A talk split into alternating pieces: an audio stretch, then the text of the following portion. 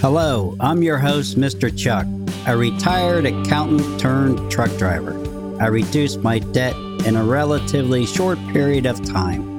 Debt reduction to achieve financial freedom takes commitment, confidence, determination. Questions to ask about personal finance. Money is important in everyone's life. Let us ask the tough questions about personal finance. Knowing the answers will help in the long run to manage finances and to make life better. That's what life's about staying focused and ahead of finances. I have links in my show notes to two articles, and you can refer to them if you wish, but I'm going to be going to them.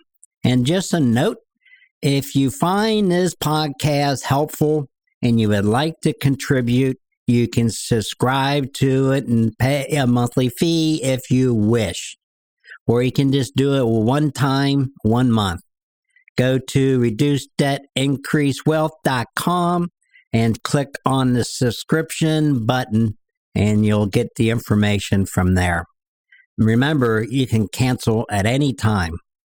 So click it once, wait a day, and unsubscribe, and I'll get whatever the amount you selected and I thank you in advance for doing so.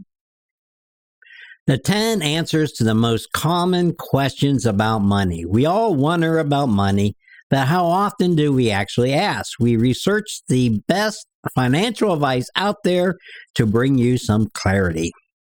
How bad is it if I don't pay off my credit card every month? Well, your FICO score will hurt. You need a good credit score for many things like leasing a car, taking out a loan, renting an apartment, or even renting a hotel room for one night. But a bad credit score can prevent you from doing those. Credit cards are useful in emergencies when you may not have the cash flow to cover, say, an unexpected car repair bill or an emergency flight home. If you didn't pay down your credit card every month, don't beat yourself up, but don't let yourself off the hook either. The sweet spot is keeping your total balance at 30% or less, according to the credit utilization ratio. So, what they're saying here if you don't pay off your credit cards on a monthly basis, you don't want the balance to be more than 30% of your available credit. Now, we all know what happens when you get behind on debt. So that's kind of a question we all should have a realistic answer to or already know. So, what does a realistic budget look like? And this is 100% from me. A realistic budget is a budget where you pay all your monthly bills on time for your needs for housing, transportation, food, and some clothing when necessary. Anything else than that is would be a want and you can control that spending pretty much. That's all I have to say about that. So if you're paying your bills on time every month and you're not struggling, that's your budget. And that's your realistic budget. And if you're including saving 10% or 20% of your income, you're doing pretty good. You got your budget nailed down. That's all you need to know. So, how much debt is too much debt? Well, too much debt is the debt you cannot afford, or debt that charges you a high rate of interest, or debt that's making you struggle from month to month. That's too much debt. So, if you have student loans and you owe a whole bunch of money and it's helping and it's hindering you from uh, borrowing money for other things such as housing or an automobile, you have too much debt. As simple as that. And again, your credit cards, you want to be 30% or less of your available credit to keep a good credit score. So, how much should I actually be spending on fun stuff? Again, that's going to be how much debt you got. The less debt you have, the more you can spend on fun stuff. It largely depends on your lifestyle and your location. You should be allocating 10% for food costs. Once you determine a number, try to hold yourself to it As for fund budgets, we come across many different pieces of advice. We read that 30% can be dedicated to the things you want but don't need. We also saw 10% touted, touted as fun magic number. Now they're talking about 10 and 30% of your net income. Look over your past year's experience to see what you spent on fun, nights out, clothing, makeup, getaway weekends, and build your fun budget with that in mind. But remember, going over your fun budget once does not mean you failed and that your entire budget is dead. No, it just means you're going to get in trouble and it's just a matter of when. That's your wants. You got to keep your wants under control so that you're able to pay for your needs on a regular basis without much strain. Is your wants is where you get into trouble.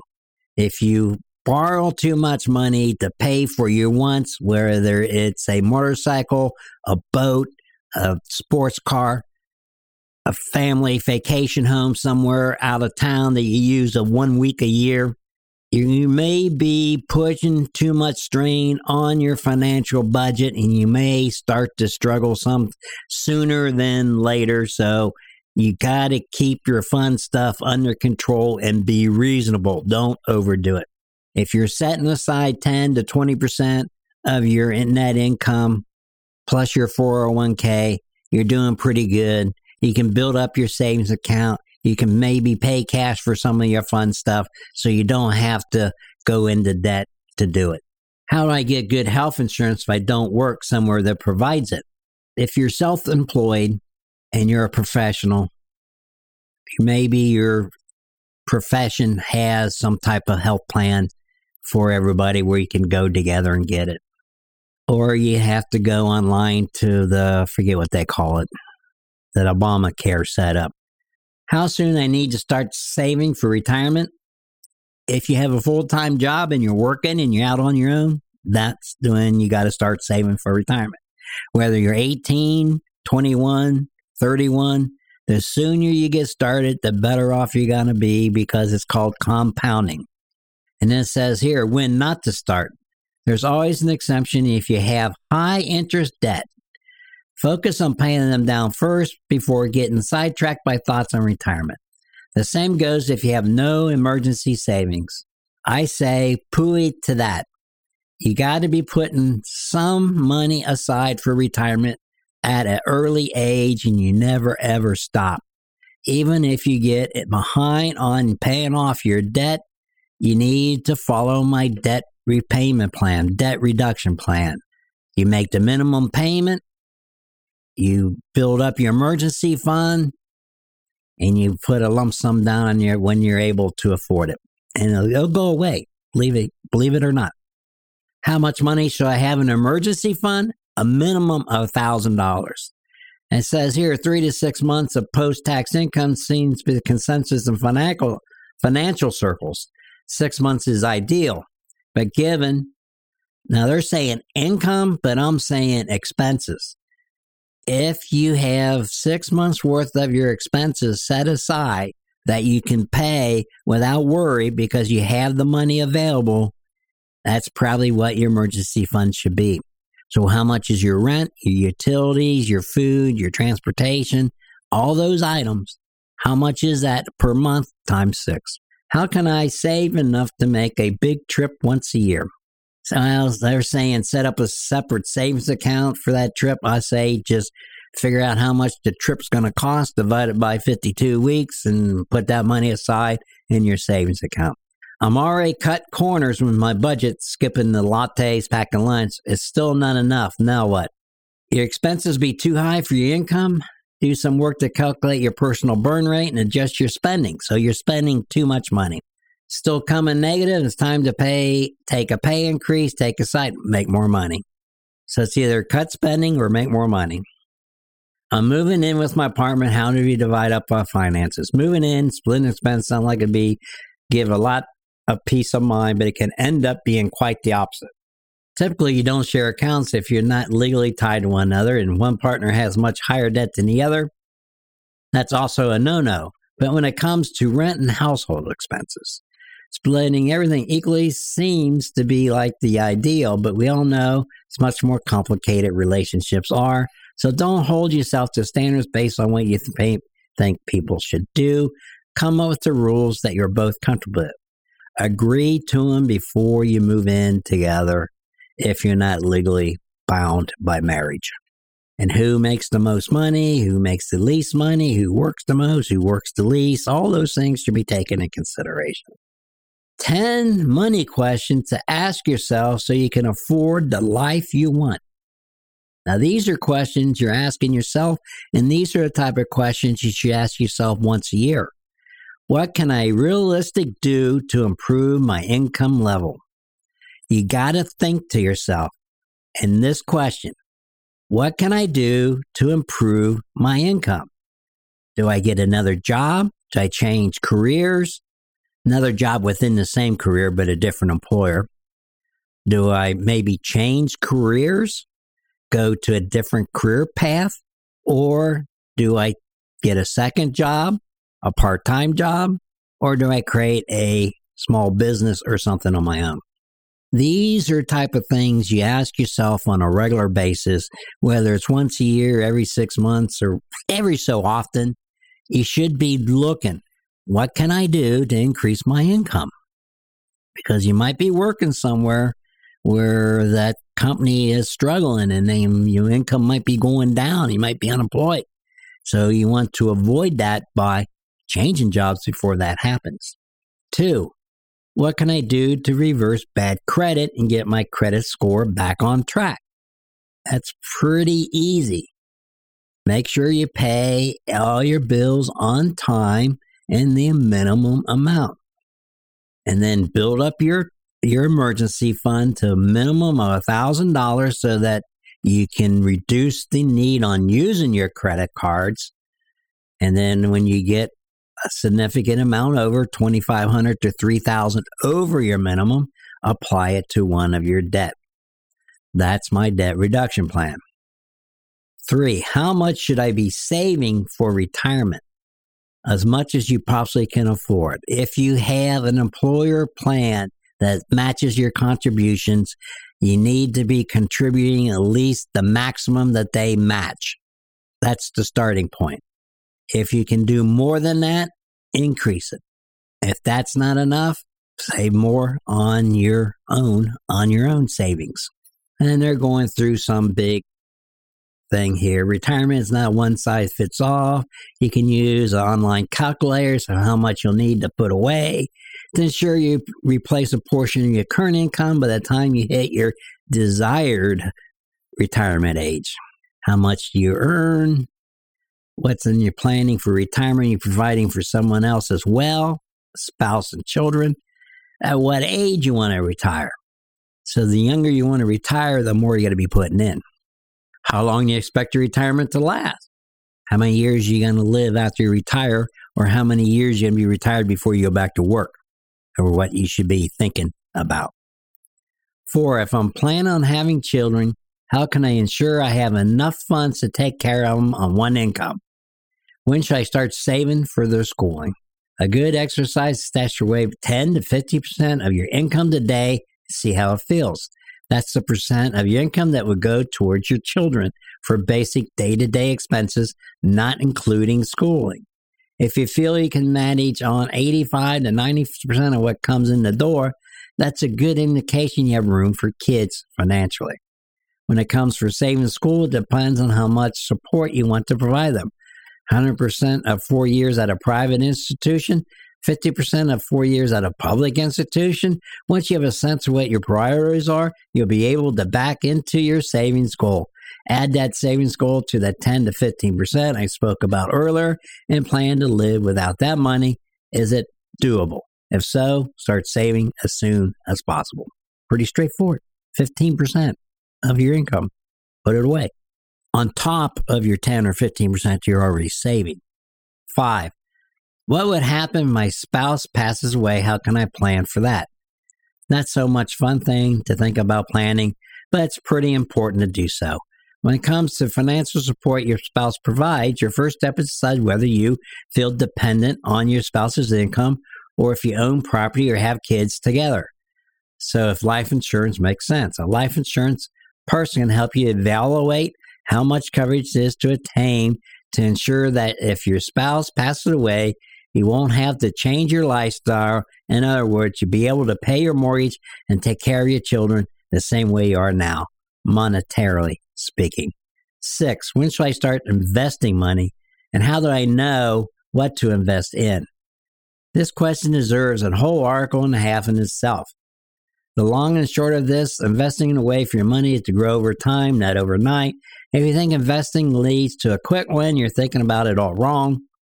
Wall Street loves to portray investing more like gambling, but the fact of the matter is, the sooner you start investing, the more successful you'll be because money grows with time and you'll need to be patient for it to work.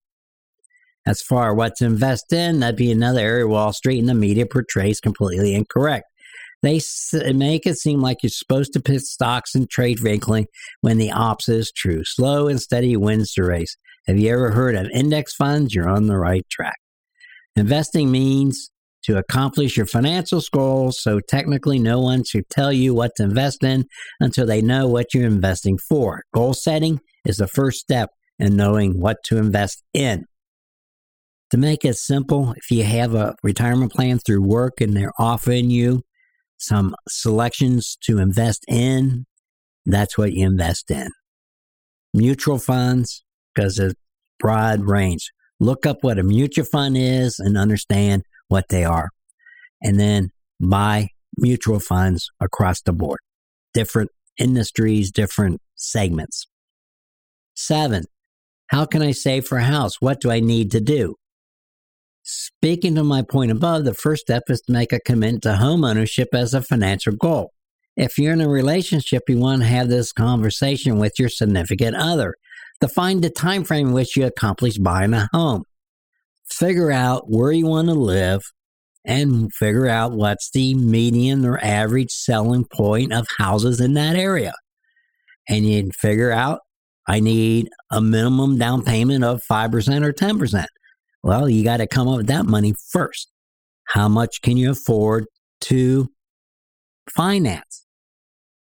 Maybe you need a bigger down payment so you can borrow less so your monthly payment is more affordable.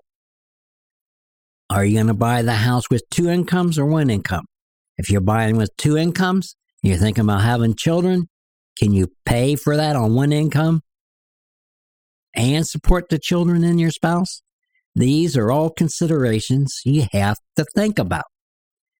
And you should be doing this before you do it I'm referring to, you should be thinking about these things before you jump in and do it. Eight, how can I make a budget that still allows me to live the life I want? Are there any apps I can use? And yes, there's many apps you can use. I recommend you track all your income and spending and then you create yourself a budget. You can listen to past episodes where I talk about this. This is what comes in. Just don't rely on, oh, I'm going to get this app and it's going to tell me everything I need to know because that's not going to happen. It's only as good as the information in.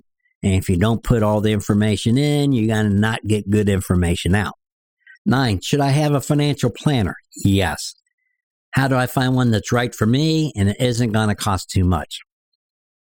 If you have more than ten or twenty thousand dollars invested in the stock market, or if you got fifty or sixty thousand dollars sitting in a savings account not doing anything, you need to find yourself a financial planner to help you make financial decisions on what to invest in. Now they evaluate you based on what you want to do.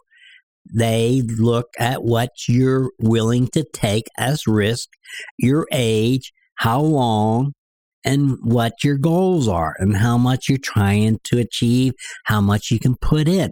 They take all that in consideration and then they invest appropriately for that these things.